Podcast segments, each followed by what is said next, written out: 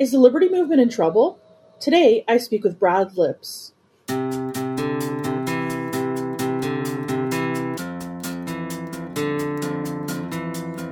Welcome to the Curious Task from the Institute for Liberal Studies, where we explore economics, politics, philosophy, and other ideas from a classical liberal perspective.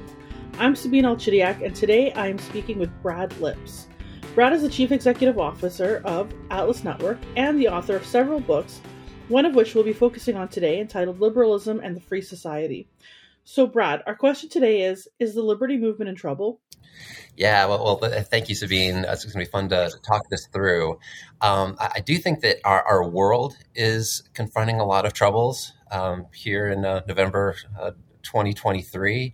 Um, you know, we've seen the, the health crisis of COVID morph into a real freedom crisis, I would call it. We've got lots of economic dark, dark clouds. Um, and then I think we, in many countries, see political polarization driving some of the, the worst aspects of our political culture. So it feels like a really fragile time.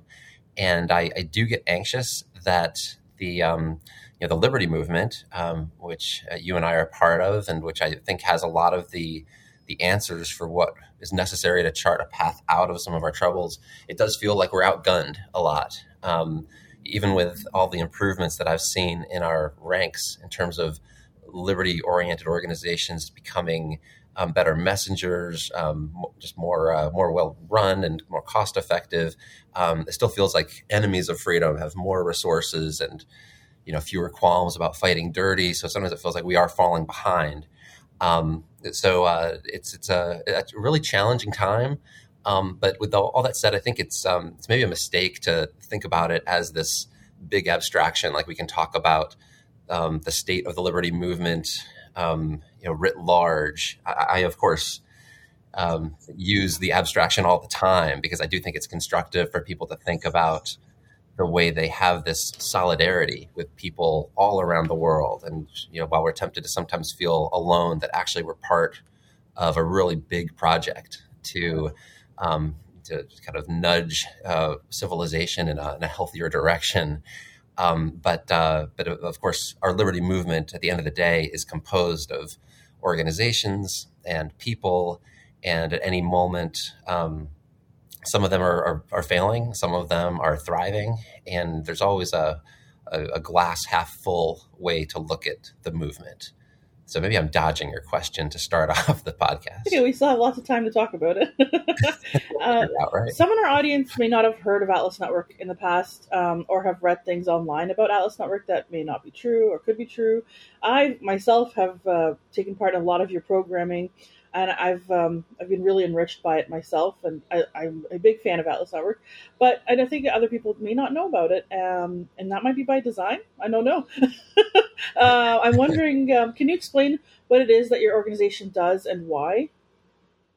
Yeah. Um, uh, a quick, um, like 30 second history. Uh, we were founded by a guy um, back in 1981, um, someone who in the 1950s had become a pioneer of, uh, of the think tank movement. He started to realize that um, trying to change the direction of, uh, the, of the UK through politics was going to be tough when public opinion was solidly moving towards um, um, believing in socialism.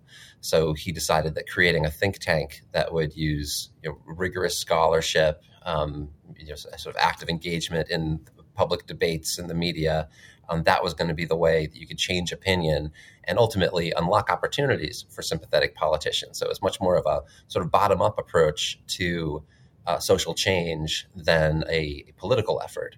Um, and uh, when he know, had this slow success that all of a sudden became very apparent with the election of Margaret Thatcher, who started to say, you know, it was these ideas that the Institute of Economic Affairs in London uh, pioneered that have become my platform um, to take Britain away from having nationalized lots of industry to putting things back in the hands of the private sector. Um, people started to realize what an impact this organization had had, and they wanted to replicate it. Invited Antony Fisher, that you know individual who'd started the IEA in the 50s to help get other projects off the ground, and then he created Atlas to help replicate the experiment. And from the beginning, he understood that um, it, would be much more powerful to have um, sort of a choir of independent voices than trying to create like a single entity that was global in nature. So it's really uh, an organization, um, Atlas Network, that has grown organically through the last four decades, um, trying to help independent organizations get off the ground, all of which share um, a, a, basic uh, agreement with the principles of a free society, although they have lots of disagreements on um, how that plays out on different policy issues and so on. We, we don't strive to have conformity on any of these topics. Um, and, and, and, Atlas is just trying to make this movement stronger. And we do that by recognizing what a bottom up effort it is and that there's a lot of peer to peer learning that we can help facilitate. And because we get to know our partners so well, um, we've earned the trust of philanthropists that want to see more activity promoting liberty and solving problems through um, free market solutions. So um, we um, have earned their trust so that we, you know, we raise money from them, subgrant it out to our partners, and then we bring people together um, to sort of celebrate successes. So that's sort of the, the, the model um, that we're really just uh, trying to be catalysts to the improvement of independent efforts that loosely share the same vision. Um, that the thing that maybe I'll, I'll just uh, comment, as you said, maybe people have read um, incorrect things. The thing that uh, amuses me um, is that if, if, you do Google us, you'll find things online. Um, it, it's a tough headline story to, um, uh, you know, to put a positive spin on. You know, you, you, it's really tough to get people excited about. You know, Atlas Network plays you know minor facilitating role for hundreds of organizations to do great things. Um, you know, nobody writes that story. Um, so we, we, do wind up um, being very attractive to conspiracy theorists who tend to believe that there is some um, nefarious top-down effort to um, you know subvert leftist causes or environmentalist causes, and uh, um, they imagine that we're beholden to some uh, nefarious corporate donors. We take almost zero corporate money, so there are things that are uh, incorrect online um, because they tend to approach this with this fallacy that social change happens from the top down, commanded by um, you know, uh, evil uh, people who want to bankroll things in their own self interest. Like all of our donors are genuinely interested in how the ideas of liberty unlock uh, opportunity um, for everyone and especially for vulnerable populations. So that's really at the heart of our work. Yeah, in fact, many of your organizations work on environmental issues um, they are making positive change in the world um, on issues like climate change. Um, I've noticed that on a lot of the organizations, um, and a lot of them are are working um, magic on social justice issues around the world. So these are things that are really important to a lot of the organizations that uh, are partners with Atlas Network. I know that for a fact. yeah. I'm glad that you brought up Antony Fisher because uh, I'm a huge fan.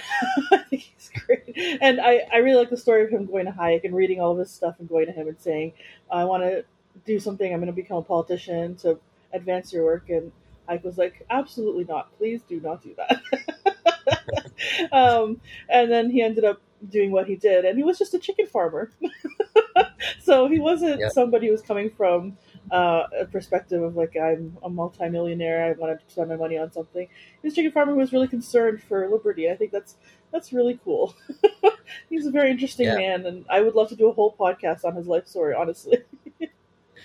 yeah, no, he was he was so interesting, um, and you know he he'd experienced this incredible loss. He was a, a fighter for the Royal Air Force in World War One. Um, so if you know that Churchill quote um, at the end of the Battle of Britain, uh, Churchill said, "You know, never have so many owed so much to so few." Um, you know, Antony Fisher was one of those few that had uh, fought against the German uh, Luftwaffe. Um, his brother had died in one of those battles, so he saw his brother die in, in front of him, um, and then he was just so distraught when he said, "Man, I, th- thought we thought we fought for freedom, and here we are."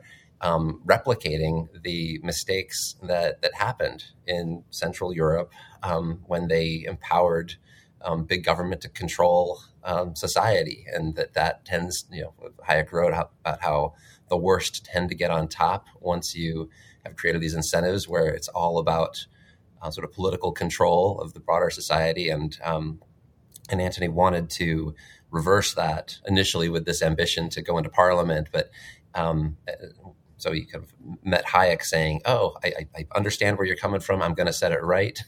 but Hayek was um, really in the midst of putting together thoughts that would uh, come out in his very influential essay two years later um, called "The Intellectuals and Socialism." And Hayek was kind of thinking about, well, how did all this happen? Like the socialists have come to dominate not because they immediately started winning elections; they started to win over the intelligentsia, and that later enabled the election of these terrible people. so he knew that it was going to be a long term project and was able to convince Fisher to to do that. And maybe just the um, the, the, little um, the, the fun bow we get to put on the story is that.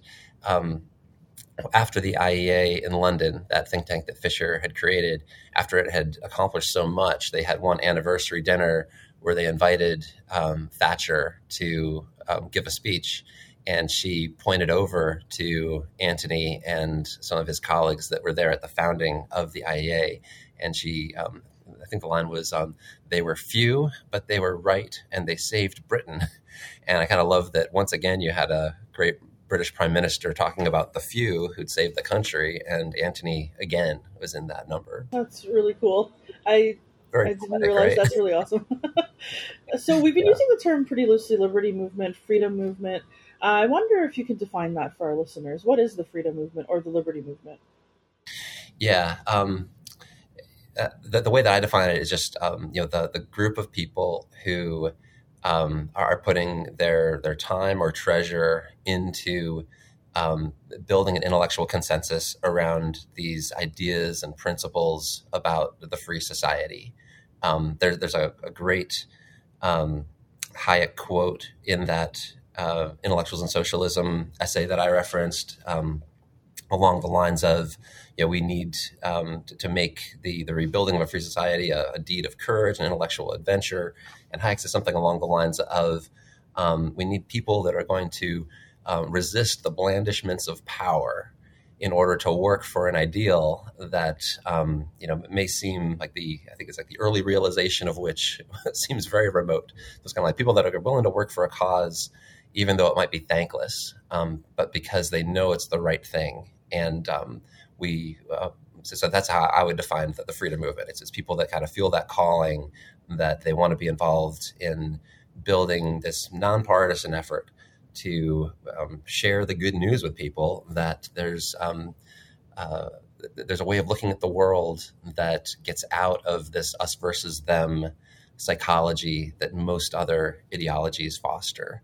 Um, for for us, it's it's really all about the magic of voluntary cooperation that happens when you uh, open the spheres of, of freedom and and get real um, more narrowly define what the roles that government should have. And when you do that, I think you see just the magic of cooperation that happens through free markets and civil society. And, um, and, and that's a it's a tough one to communicate, um, and sometimes a thankless one to communicate. But that's what the freedom movement um, is for. Uh, so moving on to talking a little bit more about your book, um, you know, one thing I found fascinating in the book right off the bat is that you're going right into the survey results. So you're not just giving your own opinion, but about where the liberty movement needs to improve, but you've asked the actual people leading the organizations within that movement. Um, and I love that. Uh, you're doing a very classical liberal thing, which is, uh, you know, asking uh, people who have that local knowledge what they think about these things. Uh, can you talk to me about your findings from those surveys and what they see um, and as wins? Like, what are the wins and the challenges that you you, you saw doing all that data research? Yeah, um, yeah. So it turns out that there is some some wisdom in in the crowd of people who are, are running organizations that you know, fit within this liberty movement and that partner with um, my, my organization Atlas Network, and um, you know, the, the book was done um, in the middle of 2021, and um, I sort of asked, you know, what are the, um, you know, the, the um, immediate challenges the freedom movement needs to face, and also the big topics for the for the decade ahead, and the the things that came on the top of that list in terms of you know uh, areas of focus for the decade ahead um, are our community identified you know, unsustainable levels of public debt and the financial crises that may ensue as a consequence. Um, they talked about the appeal of socialism, especially among younger generations that have not actually lived under socialism, but uh, maybe for that reason find the the concept appealing. Um, there's also a focus on uh, cancel culture and um, the uh, the threats to free expression that are coming through this alliance between big tech and um, and government, sort of a, a new frontier. Um, so, so those were uh, yeah, the, the, top three on that um, you know, big topics for the decade ahead, and uh, I think it's a pretty good list to start from. So those are really big issues. they seem kind of overwhelming, actually, when you say like public debt, socialism, cancel culture, free expression. Those are each one of them huge issues, and, and they seem a bit overwhelming. So it might be really easy as someone working in the movement to write things off and say like, what's even the point? What are we really achieving? This is way too much. Um, and it's sometimes hard to see the wins because um, the work that people in the freedom movement are doing is sometimes pretty thankless. but right. um, what you really battle that in your writing is you lay out some pretty exciting wins from the last 40 years. Uh, as somebody who works in that movement, it's really nice to read them. it makes it gets me really excited and, and kind of revs me up to keep achieving our own wins. Um, but can you share some of your favorite ones with us from the beginning of the book? Yeah. Yeah, sure thing. Um, and maybe I'll just um, back up and say that uh, part of what I think is the sort of psychological challenge for all of us in the movement is to realize that um, while I've come to appreciate that we're probably never going to have this moment of vindication where the communists go and say, um, "Yeah, sorry about all that human misery. You guys were right. we're not going to have that." Oh, really? moment of clarification. I was pining for it for so long, Sabine. But um, now come to realize that if we can be successful at keeping at bay um, the, the worst excesses of big government, and we can keep room for enough people to have enough freedom to keep innovating and making the world better.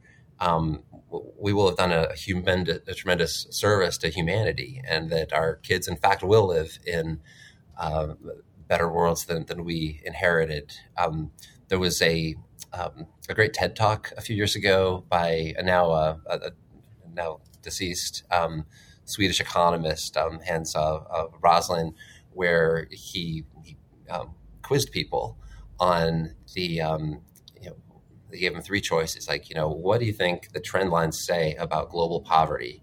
You know has it doubled over the last quarter century? Has it stayed the same? Or has it been cut roughly in half? And um, the answer is that global poverty is cut in half in, in 25 years, which is just a, a remarkable achievement. But people are kind of preconditioned to have seen to, to, you know imagine only the bad headlines that to think that everything's always falling apart so in the US out of the you know the people that took this survey only 5% got the right answer even given you know just those three alternatives and then he showed a, a slide of, um, of this room full of chimps, and he professed to have also surveyed the, the, the chimps. And of course, about 33% would get it right just out of randomly slapping an A, B, or C. So um, it's kind of a, a, you know, it's great to appreciate that, that we should have some you know, intellectual humility that the, the Harvard kids are actually knowing less about global poverty than the room full of chimps. Um, so I think that, that, there's lots of things that we should take to heart and realize that the world's getting better in in many ways. And, um, and it was fun to put together that chapter that looked at some of the specific things that our partners have been uh, connected to. Um, from the, the growing appreciation of property rights among development economists who used to really just talk about um, you know uh, foreign aid and um, and this kind of old school model of um, assuming that everything comes from just uh, this donor relationship that breeds dependency. Like that's really changed in, in, great measure um, thanks to partner organizations of Atlas Network and scholars associated with them. Um, in Latin America, you know, in the 80s when Atlas was born, there were hyperinflations everywhere. Um, there have been um, moves towards sound money that have kept that at bay. Uh, or starting to, to, taste again what it looks like when you make some of these mistakes. But um, but so many countries learned positive lessons and, and adopted those in all these years. And um, you know, one it's going to be fun. Um, I'm not sure when this will be uh, broadcast to be, but in, in two weeks, Atlas Network holds its biggest conference of the year, and um, we're putting on our biggest stage.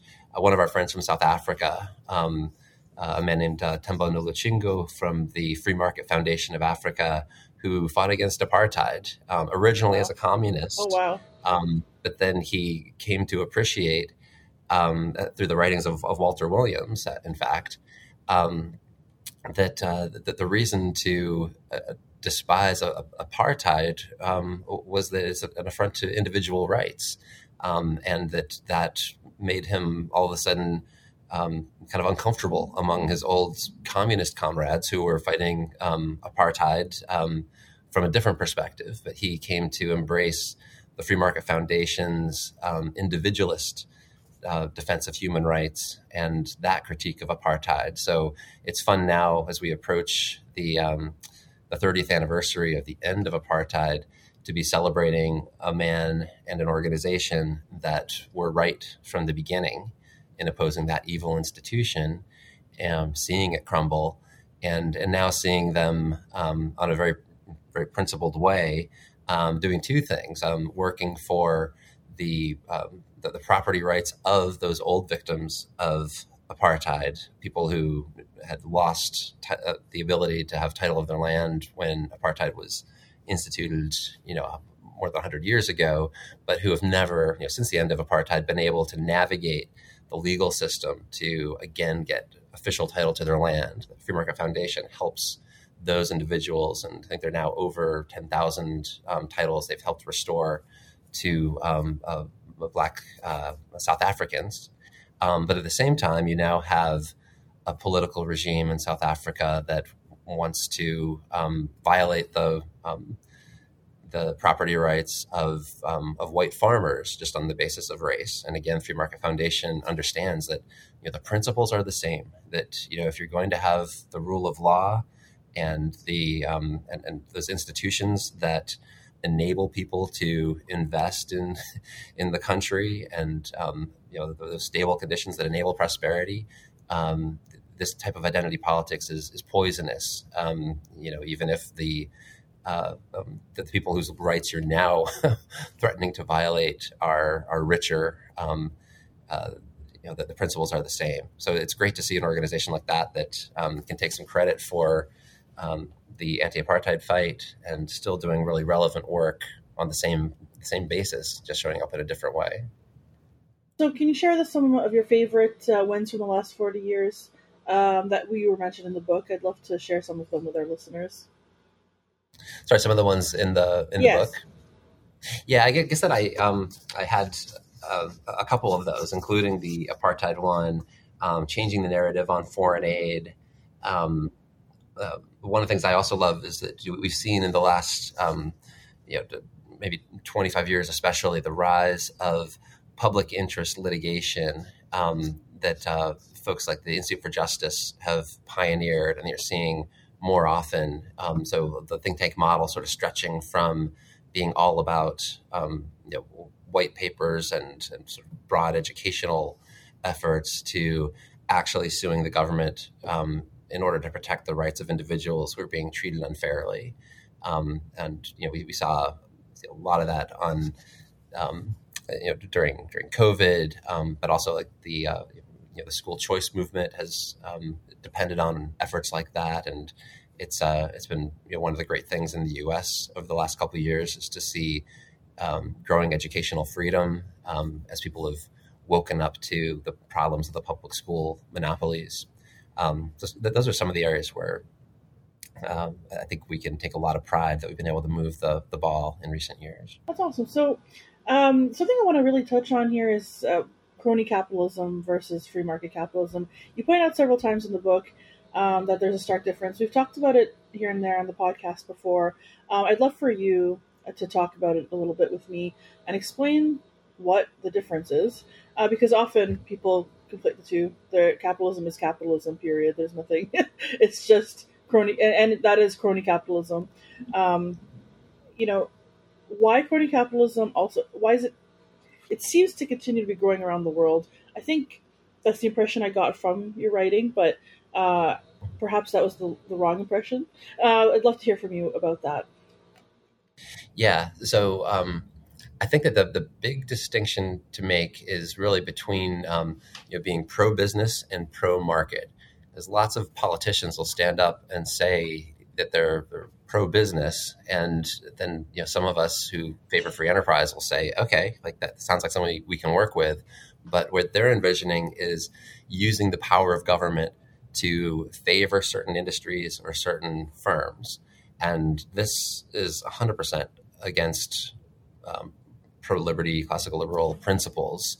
Um, you know, the, the, folks in the freedom movement are against political privileges of all sorts. What we want is a level playing field that you know, creates a trustworthy system of justice, delivering equality before the law. And, um, and when that happens, then you see you know, entrepreneurial capitalism flourish. You get the competition that rewards firms that deliver the most value to their customers and that's you know when we get the the magic of the market. Um, whereas you know under a, a cronyist system, you're actually impeding the magic of the market from taking hold because you're putting sort of a political thumb on the scale and enabling um, you know, some businesses or some industries um, at the expense of, of others. And you know the the problem that I see is that um, because crony capitalism exists in in many places and people get understandably upset when they see that the game is rigged and they see um, these leaders of businesses as the the people getting enriched by their political connections. Um, people tend to, you know, obviously have this negative reaction. Um, so they, you know, they, they, observe this problem of cronyism and say, "Ugh, you know, look at the problems inherent in capitalism." Um, we need the government to have more power to regulate this and correct the situation. And of course, that really makes the problem worse.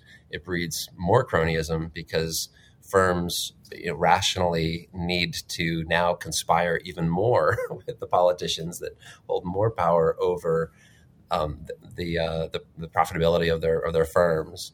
So, um, uh, so, so, I think it is a, a problem that kind of feeds on itself because the reaction that many people have is that government is the corrective when actually you know crony capitalism is this unholy alliance between big government and big business. So i think that um, part of what we as a, as a as a movement need to get better at is in explaining that distinction so that when people uh, react with disgust at what you know should disgust them that they realize that no that that's bred by the incredible power that government holds over the economy and that there is a way to shrink that power and if that was shrunk then the incentives for um, rent seeking behavior by um, by businesses will diminish and we'll have more of what we actually favor which is free market capitalism. Yeah, and to be clear, this isn't a developing world problem. This is something that we have to be very aware of in North America as well, the United States and Canada. Um, I there's some people in the liberty movement that are have been going around saying like dropping the word capitalism and using free markets rather than using the word capitalism. I do find that helpful in some contexts. So that is something that people are doing to change um, the conversation a little bit um, yeah. because it is hard to explain the difference between the two, um, or have the opportunity to anyway. Um, right. So it seems that there's a place in the world, one in particular you write about uh, is Chile, where they might implement free market practices, but they still implement a terrible political regime, uh, which ultimately leads to destruction. And how can those two things live together? First of all, how can you have those two things happening at the same time? Uh, why does it ultimately end in disaster? because there is an inclination to think that opening up to more free market practices will ultimately lead to political freedom almost right away. It should anyway. Um, so why doesn't that happen in places like Chile? Yeah, well, well Chile is such an interesting case um, because you know they. I think we're now almost you know to the the month um, fifty years removed from um, the, the coup d'état that got rid of um, a, a really aggressive communist regime um, that kind of wanted to replicate what Fidel Castro had done. And it was um, you know, General Augusto uh, Pinochet who took charge and commit terrible human rights abuses against his his rivals for power. Um, and it was just a, an ugly, ugly uh, period. And it was a Pinochet dictatorship that then endured for you know the next, I guess, like 17 years or so. Um, and um, and then early in that process, he um, because the, the economy was such a mess, he turned to um, economists in Chile who happened to have had this relationship with the University of Chicago, and they'd been learning um, uh, good economics from um, students of Milton Friedman, including Arnold Harberger, and and through that process, they were there to champion free market reforms that um, uh, slowly tilted the ship and, and, ultimately led to Chile becoming enormously prosperous and actually being like um, things kind of worked out the way that you were suggesting we'd, we'd hope they would. Um, 17 years later, they they held democratic elections. They um, you know put in a new government, said goodbye to to Pinochet, um, and and he exited, um, which. Uh, not, there's not many admirable things I'd, we can say about Pinochet. Besides he had some good economic advisors and and he left but that's more than we get out of most dictators. That's true. So um, but but, but it, the, the chile story has always been really tough to for our side for for freedom movement people to tell because um, those free market reforms that did so much to reduce poverty in chile and to make it a much more equal society um, they were born out of um, a dictator that that slaughtered his opponents, and that's obviously um, just a, uh, nothing we'd want to defend.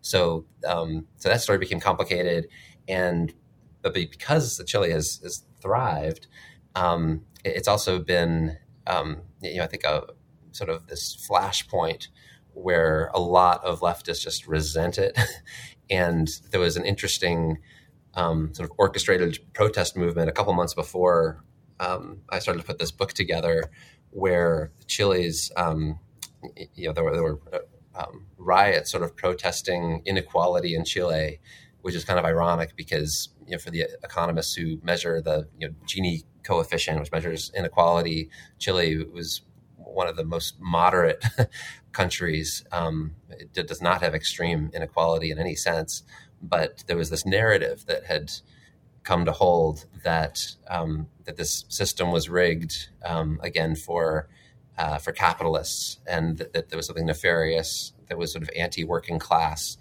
Um, and, um, and, and, one of the, the, research projects that I get to mention within this book um, to, and summarize briefly is something that I got to be involved in, led by an Argentine um, economist who started to study economic mentality he went to the World Values Survey, something that's been done over the decades to measure public opinion in different countries on a lot of different factors. And uh, and one of the so he isolated those questions that really related to whether people think that um, free markets are fair or not, or whether they think that the government has a responsibility to equalize income and um, and to um, you know help local businesses thrive and, and so on.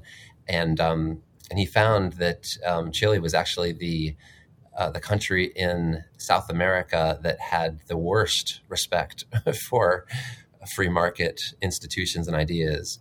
So it, it, at the time of this writing, it was very interesting to to look at the situation where um, a very like, hard left government had just been elected, and they were ready to rewrite the constitution in ways to um, kind of reverse a lot of those economic policies that had done so much good for Chile. And it made me think to myself, um, wow, like, like, maybe there's a lesson to be learned that while we sort of assumed that the outcomes would speak for themselves, um, the fact that um, the uh, the policies were kind of born in this illegitimate way, born through tyranny, that that you know sullied the the whole experiment, and that we've never succeeded in getting Chileans to believe their own narrative about why um, they've been such beneficiaries of, of free market ideas. So that's the complicated story of Chile, and it's gotten more complicated since because um, a lot of our partners have actually done heroic work to educate people about what was at stake in the the, the new constitution that was drafted and put up for a countrywide referendum. Um, and uh, once they learned the excesses of what the sort of uh, leftist and, uh, and you know, there's a lot of sort of uh, like woke aspects to what was being put into the new constitution, and that got voted down, um, especially by sort of the, um, the the, rural communities in, in Chile and the, um, the, the indigenous communities, which I think the left always assumes that they um, they own, and it turned out that um, there was this public opinion shift. So I think the lesson that, that I draw from all this is that um, yeah, the, the, Chile was a cautionary tale because a lot of us held it up as an example, but locally it wasn't appreciated as an example. Um, uh, but that, that the happy part of the story is that um, it's still an open question about um, you know where public opinion is going to go, and in fact, independent um, civil society groups like the ones that Atlas champions um, and supports, uh, they can play a big role in making a difference. So uh, you sort of end that thought in your book with uh, talking about uh, the very I mean, scholar Deirdre McCloskey, who we've had on the podcast in the past, um, you know, and, and, her ideas about um, about how things changed in history to allow for more prosperity. Um, having and, and, please go ahead and say something about that. Uh, it's always interesting to talk about it. Uh, but I want to mm-hmm. end before we go to break by asking you, which way do you think we're going? Um, you know, around the world. Should we be? Should we look at it more in a dystopian way, or should we be hopeful? Yeah, no, I, I, think we just think about it as a, as a high stakes moment that we're in. Um, but part of why I love uh, Deirdre McCloskey's scholarship is that um, you know, when she explains how the world got rich, she focuses in on you know wasn't any particular technological innovation. It was sort of this change in public sentiment that first happened, um, you know, in the Netherlands and in, in Britain and spread to the U.S. But these people that started to say, you know what, like it's pretty cool that that guy, you know, can um, earn a good living trading. um, that you know that these um, you know little tinkerers that are coming up with um, better ways to to you know produce shoes or whatnot. That you know yeah that that guy deserves to be a little hero of our community, whereas these trades used to be looked down on as something that was just um, you know uh, not aspirational. So, um, so I think that Deirdre's lesson of like, you know, you actually the, the mentality that people have towards uh, enterprise and entrepreneurship really, really matters. Um, I, I, like it because it is a nice vindication of where Atlas Network has been focusing for 40 plus years of trying to work with local groups that can have that positive impact on how people think about um, the, the, morality of free enterprise and the reasons to limit government um, because it can cause such interference. Um, it's a, a, nice validation of, of, why we do what we do. And, um, and yeah, I, I, totally think that the, the glass is um, both half full and half empty at the same time. Uh, it feels like we've um, got less of a consensus for um, free enterprise ideas among the young people of the US and, and Canada. And there's something tragic about that um, and something that needs correcting if we're going to remain um, vibrant economies. Um, but I think there's also a lot of evidence that there's good things happening in the world, and um, and that sometimes we, I think that, that those of us um, who are pro liberty, we sometimes uh, overestimate the competence of our opponents. And there's a lot of countries that you know seem like they were lost just a couple years ago that suddenly are back to saying, "Wait a second, you know, this doesn't work either." so maybe we um, there's always an opportunity, I think, for us to, to come back and, and show what actually works in practice. Well, I love to hear that, so thank you. it makes me very happy. Um, so uh, when we get back from a break, I want to take a. We're gonna take. We're gonna go on a little trip around the world uh, without ever leaving our, our offices here. um, I'm really excited to do that with you, and um, I'll see everybody after the break.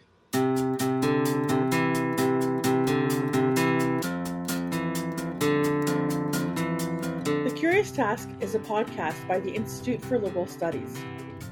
Feel free to send questions and feedback to curioustask at liberalstudies.ca. Special thanks to our supporters on Patreon, including Christopher McDonald, Randy T. Simmons, and John Robson. Remember to follow us on Facebook and on X, and rate us on Apple Podcasts, Spotify, or wherever you get your podcasts.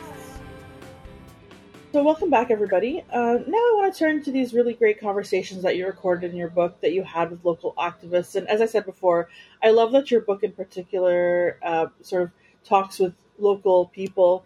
Uh, you're really living your idea that local knowledge is so important and really taking Hayek's knowledge problems seriously. So, that's awesome. I wish more authors would do that, actually. Um, can you give us a quick overview of the general message you heard from the people you talked to, uh, starting off with North America, uh, where we live? Yeah, yeah. So, so um, maybe I'll just uh, set the stage a little bit by by explaining that. Um, uh, was I guess there's six chapters that are, are really uh, transcriptions of conversations that I had with different people that I know through our activism in the in the freedom movement.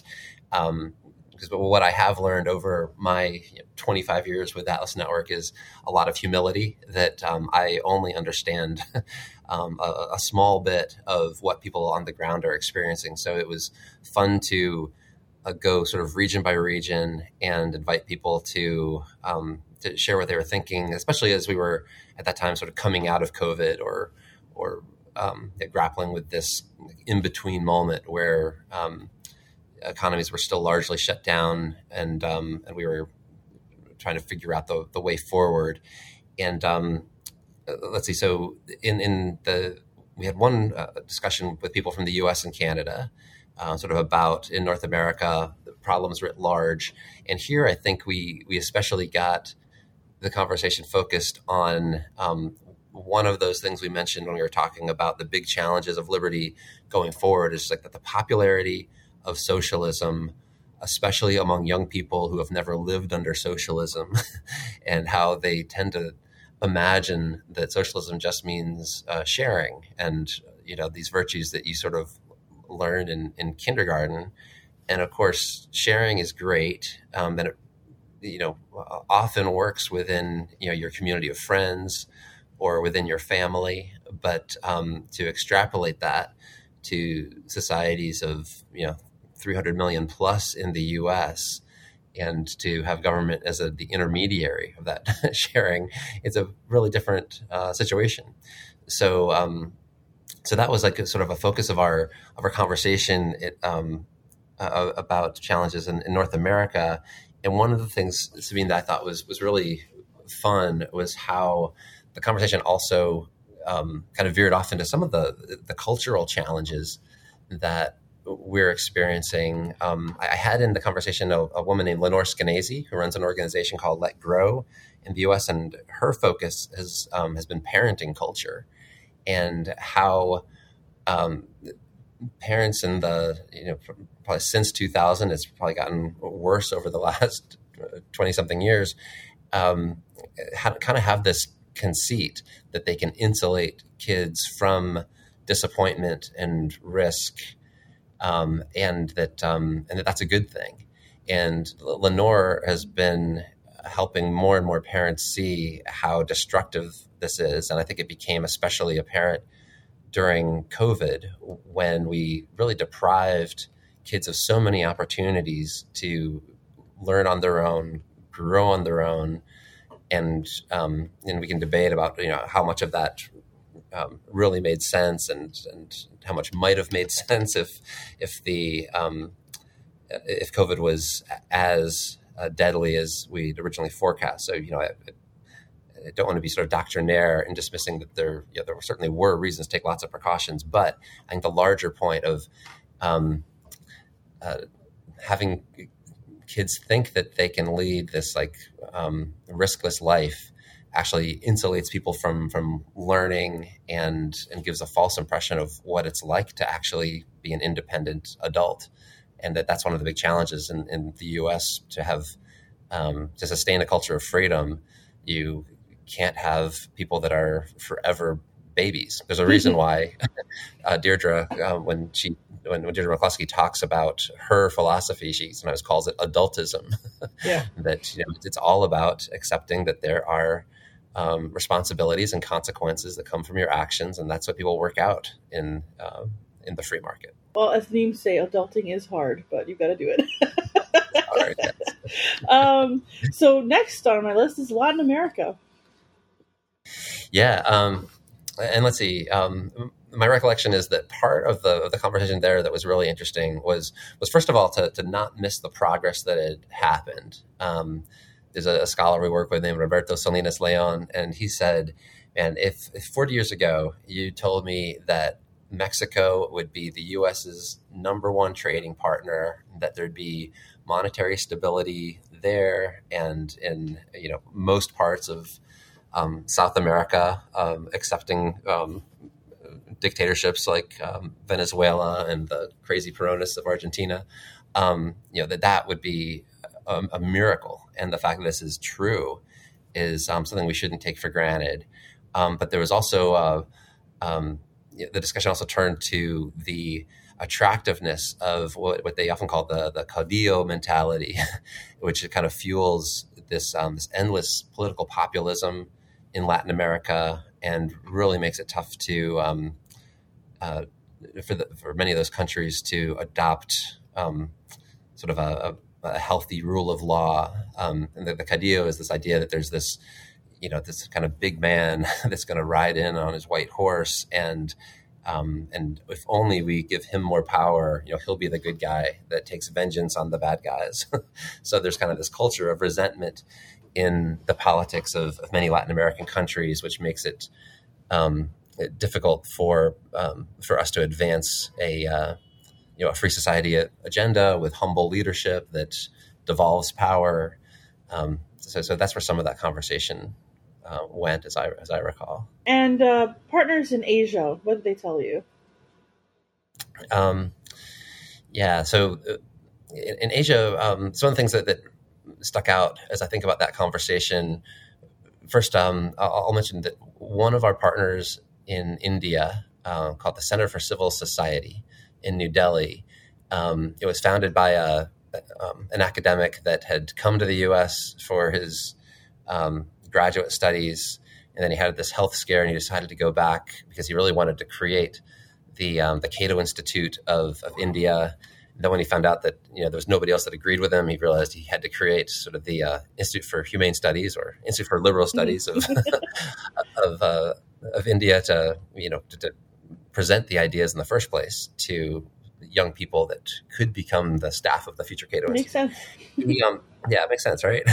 um, but part of, part of the challenge that he found early on was that when he would talk about concepts like economic freedom, that it didn't um, didn't translate very well. That people assume that well, the people who benefit from economic freedom are people with economic means, and that's of course only a fraction of the society in India so I guess you don't care about you know hundreds of millions of mm-hmm. people, mm-hmm. and that's you know the opposite of where Parth Shah wanted to concentrate the efforts of Center for Civil Society. So he started to recast what they were doing as talking about uh, livelihood freedom, because it really was about the right of of anybody to have an opportunity to better themselves. And um, um, and maybe one of the things I should have mentioned in the discussion of the the great victories of of our freedom movement, um, CCS in, in India has helped really change the conversation around street vendors, who the, you know the, the law previously treated them sort of like um, like like blight, like these um, this nuisance on the streets that you know um, had no right to be there, and and this let um, you know, hundreds of millions of people that exercise, you know, who, who carve out their livelihood each day training uh, goods informally.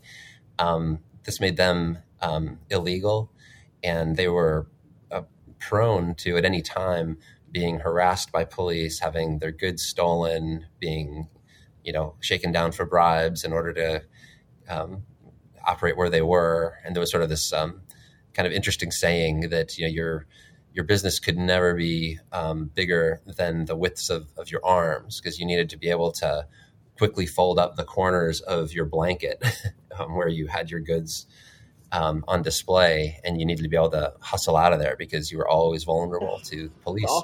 And um, yeah, and, and CCS sort of changed that um, first in, in, in law, and then when they realized that well, the law doesn't implement itself, we need to create associations of street vendors that know how to protect their rights, that have a real established ability to um, get actual justice delivered when the you know um, the local police might still be operating under the old rules. They really put in motion something positive that helps people um, you know who are really at the most vulnerable spot in Indian society. So uh, that's like a, a really exciting story um, that I think um, also is, is, nice to kind of broadcast globally, just because it, it really reminds us that our values work um, most powerfully for those who are kind of left out of the formal economy. And that's part of the good news of what we're all about is this um, sort of inclusive vision for the future. Um, maybe one other thing that uh, that I remember from that conversation about um, the future of Asia is that you also have this intense frustration among classical liberals from different parts of Asia about um, how um, there tends to be this idea that Asia is different and that some of the economic, um, some, some good economic policy can coexist with uh, authoritarian governments. Um, and then that's been, been true in Singapore. That's how South Korea grew up. And it's certainly part of the, the narrative that um, the Chinese Communist government continues to propagate so uh, excuse me so i think there's an interesting question of, of narrative there um, for us to be uh, trying to reverse what's kind of commonly understood um, that, that, somehow top down um, capitalism works in, in asia and I, I think that over time we're going to learn that that's not actually true and that we do need to um, that the um, that China is going to encounter um, big economic problems from the it's really born of the lack of, of freedom and the the top down mentality that its political leadership have. But it's a it's a story that's in transition and the, the ending's not written. Well, that's some exciting perspectives there. Um, and moving on to Europe. Mm-hmm. Yeah, and, and, and the conversation in Europe was also really interesting because um, I think some of our think tank partners were saying that the the good news is that the um, the COVID would create um, an opportunity, maybe a, a, focus on the need for economic growth because the the malaise was so strong that you'd have more appetite for um, um, um removing some of the red tape that creates barriers to entrepreneurship and so on. Um, I don't know that that's really come true, except for in a in a few countries. You know, in, in, in Greece, we've seen some good things happening, and maybe the thing that, we, of course, we didn't anticipate in 2021 was um, war in Ukraine, uh, which just kind of engulfed all the conversations yes. about about Europe, and um, and I don't know, I'd be interested in your perspective on this, um, Sabine, also. But um, I feel like one of the things that's been notable in our kind of global uh, freedom movement has been the sort of the shot in the arm that our Ukrainian partners have given all of us in oh, yes. the, the past year and a half because they have um, they've pivoted to do some humanitarian work that's been really noble and just reminds us that this uh, uh, freedom movement is like kind of an you know, it's it's very flexible. It can um, do things that it wasn't built to do, but it exists because of the affection and the trust that we all um, have, uh, have grown together. Um, and that, that, what they've done on this like humanitarian front now is positioning them to have a voice that they may not have had in the past in starting to chart what the policy future of an independent Ukraine uh, um, will look like. Um, because I think that there's a, a growing appreciation that they, they know that they, they don't want to be that. they want to be different from Russia. Yeah. and that means they should be open to free market ideas and that they don't want this dependency situation where they're only dependent on you know a new Marshall Plan. What they need to do is clear away all the things that have scared um, private investment away in the past. They need to simplify um, economic regulation so that investors aren't afraid to invest in um, in opportunities there. So that's been kind of the maybe the after the book. Yes. uh, more that really has changed things in, in Europe. Yeah, it's definitely the, worthy of an epilogue, perhaps, in your book, mm-hmm. talking about that because it has been amazing uh, how they were able to transition to to fighting um, that, that good fight of liberalism. Um, people like Natalia Melnyk in your in our network, um, and uh, propped up by people, other people that are perhaps not even Ukrainian, like Tom Palmer, talking about it and, and taking action and, and, making sure that um, we're doing everything that we can. Uh, we had Natalia on uh, to talk about what's going on uh, in Ukraine, mm-hmm. and it's something that gets me uh, very excited and makes me very very sad at the same time. So, yeah. yeah. Um, how about let's move to Africa, where we have some amazing partners that I've met, uh, like Linda Kavuka, Magatte Wade. Like they're just inspirations to me personally. Um, yeah. What what what did you hear from them? There were two people that you spoke with um, uh, when you were talking, have that conversation in your book, and what did you hear from them? Yeah, um, part of the takeaway that I, I, hope people who read the book and, and focus on that chapter um, uh, but I hope they, they take away from that is that um, well, Africa has it's only recent that we've had sort of an active freedom movement. We, have had you know, you know that organization from South Africa, the Free Market Foundation, and a couple other um, organizations through the years. But um, the the freedom movement there has really blossomed over the past uh, ten or twelve years, thanks to our partnership with um, African Students for Liberty, um, which has done a great job at discovering and, and, nurturing people who are now running new efforts and, and doing really ambitious things. And this sort of matches the, um, the, the, incredible potential for Africa to uh, transform this, uh, this century ahead. The, um, the demographics of Africa are just so interesting. Um, you know the I think the average age of Europeans is 42 and North Americans it's like 38 or 39 and in Africa I hope I get this right I think it's like 19 so it's like you know half of what we have in the in, in you know the developed West. And um, and, and it speaks to this enormous opportunity where um, you know, a quarter of the world will be African by 2050 and if we fail if, if the countries of Africa fail in creating um, pathways for people to become prosperous, um, it could be a, a, real distressing situation and a, a real um, burden on, on um, economic growth. But if they get it right, um, Africa could be a real engine of, of productivity. And, um, and there's definitely some signs of, of good examples happening that can help make this transition. Um, the economist George Ayittey, who died, um, I guess it was shortly after this book was published, um, you know, a year and a half ago or so.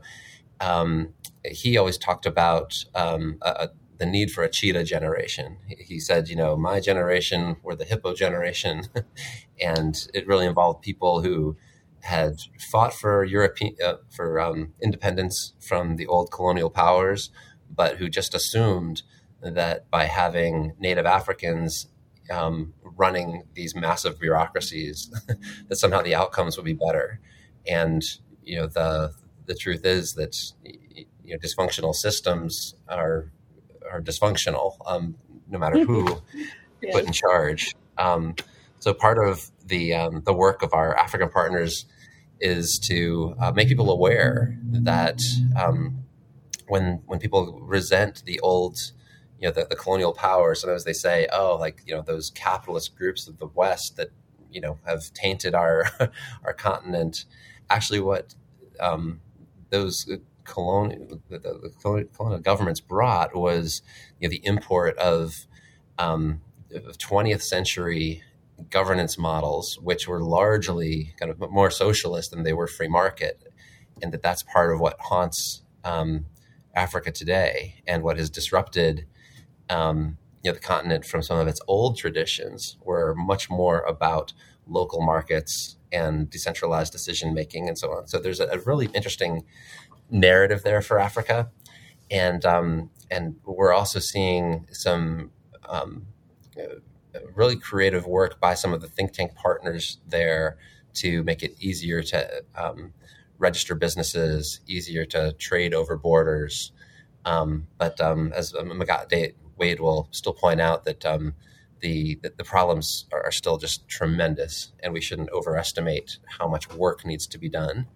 So um, that's another one where it's a uh, it's really exciting for us to see there's sort of this you know delta where the rate of change of opinion and and new efforts is great, but they're also still you know swimming in the molasses that Magatte has described that makes it really tough to to make change. And finally, a uh, place that is near and dear to my heart: the Middle East and North Africa. Yeah, and uh, when we did this conversation, um, we were. Uh, um, you know, just about celebrating 10 years since the Arab Spring. And uh, some of the folks involved in the conversation were commenting on how the, the big lesson was that um, overthrowing a regime is a lot easier than building a new system. so there was a lot of um, maybe false hope that um, by toppling um, what seemed to be corrupt, um, that somehow that was going to set in motion um, positive change that really hasn't happened in, in many of the countries of North Africa and the Middle East, um, and that a lot more work has to go into the task of um, popularizing these ideas. You know, as, as Deirdre would suggest, where you, know, you need people that understand why the cronyism is destroying your country and why the you know the small entrepreneurs that are so abused in these systems um, need to be respected, and that that's like a, a, monumental change that makes it really difficult to um, um, to see some of the, the, countries that have stagnated. Um, you know, it's tough to see them making a, an abrupt change, and maybe nowhere is that, in my mind, more evident than in um, in Lebanon. Um, we had Patrick Mardini, who runs the Lebanon Institute for Market Studies, involved in that conversation, and I got to um, you know see some of the amazing work that he does on the ground when I um, uh, traveled back in uh, June to be with him for programs that they were doing in Beirut and in Tripoli, and um, uh, and it's, it's it's amazing what they're accomplishing, but it's at the same time um, there's so much um, corruption within the sort of political elite there. Um, it's tough to see the way out. oh, I know. yeah. uh, um, so, as you, thank you so much for sharing all that. I, I just, I love hearing from you about what your what the partners are talking about because we sort of got a tour of the entire world in, in about like 10 minutes here, which is really awesome. Um, and sadly, we're going to have to start winding down the conversation because we're coming to the end of our, our, conversation. And I want to turn to some of your conclusions in the book because they really are very important. You, you argue that Atlas partner organizations are doing good by trying to popularize liberalism, and you just mentioned that, especially um, with the Arab Spring. Um, it's the best example of this um, within the respective communities. Uh, what could a revival of authentic liberalism really accomplish? Yeah, so the, towards the end, I, I, I, guess I do a little bit of a pep talk, mm-hmm. um, maybe talking about some of the challenges that we see, but then um, you know, Antony Fisher used to quote this little bit of poetry that I'm not going to be able to remember um, uh, the, the, actual wording, but it's along the lines of you know from the perspective of a, of a raindrop saying you know um, you know I, am so small, how could I ever um, uh, you know um, refresh the whole world that seems so dry. But um, but of course, you know, if we have you know hundreds of thousands of raindrops, we can't get discouraged. You know, we we all have to play our little part, even though we um, it, it might feel like that the entire task is is daunting. Um, so so part of what I try to do is to um, just to throw out there that um, you know if we do create a more prosperous future, if we do um, uh, avoid sort of the reversal of, um, of, some of the positive trends that we've seen um, um, alleviate poverty over the, the last quarter century, um, you know, humanity is going to be able to enjoy an amazing century ahead. Um, you know, I've always told my kids, like, you know, I, I want to travel to the moon. I want to see um, space travel where I can look up at, you know, the, the earth and the sky like that. We should be thinking about how um, how many amazing things lie on the horizon if we get things right.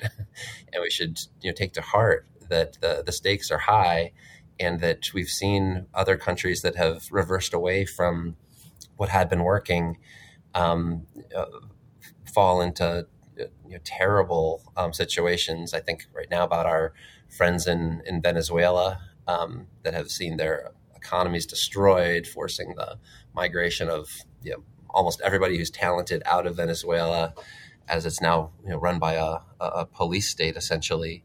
Um, you know, uh, you know, there's nothing about this that is sort of um, you know self uh, sustaining, and that you know each generation, even in societies like Canada and the U.S., where um, it feels like there's a lot we can take for granted. Um, you, know, you, can burn through that cultural capital, and we could be facing some of the the horrors that we see in other parts of the world if we're not careful. So um, I guess that, it, it, yeah, but part of what I want people to take away from this is that um, it is really high stakes that we're, we're living through one of those interesting moments in history where it feels like you could go in uh, a couple different directions.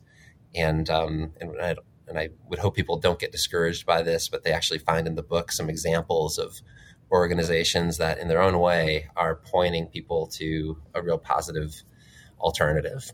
Uh, so, Brad, we've talked about a lot, and let, let's try and bring the conversation full circle, put a finer point on our exploration of the question. So, let me ask you what do you hope are the main takeaways for someone listening to you here on whether the liberty movement is in trouble?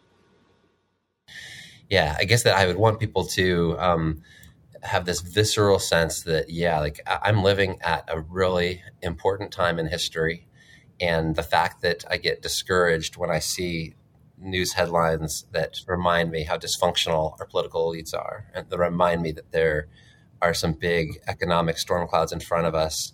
Um, you know, that we need to take to heart that there are big challenges.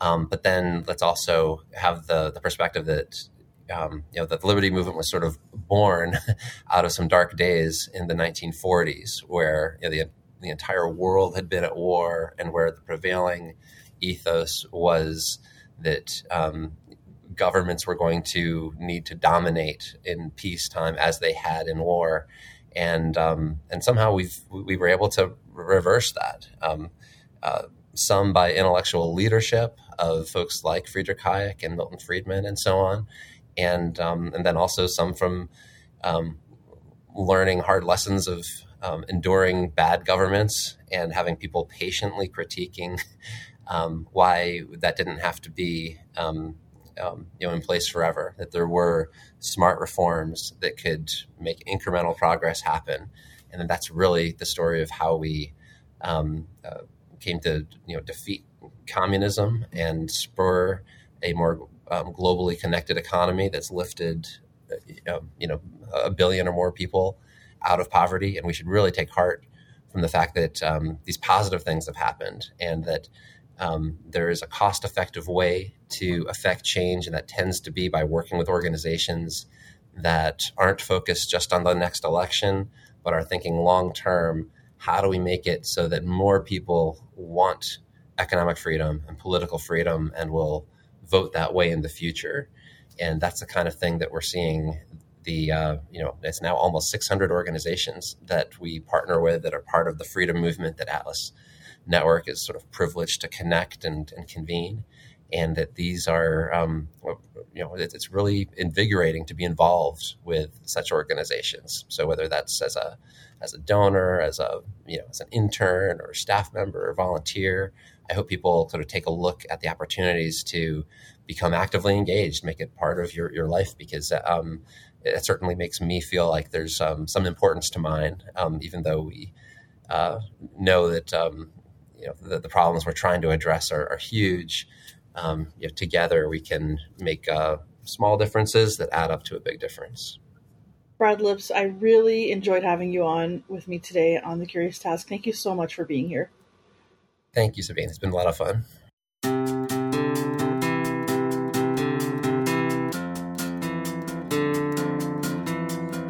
The Curious Task is a podcast from the Institute for Liberal Studies. This episode is produced by Sabine El-Chidiac and Eric Sagan. Our executive producer is Matt Buffton.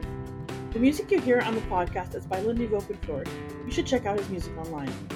The Curious Task exists today because of donations of time and money from those creating it and listeners like yourself. Check us out on Patreon and find out how you can support us and get access to exclusive offers. I'm Sabine El-Chidiac. Thank you very much for joining us on The Curious Task.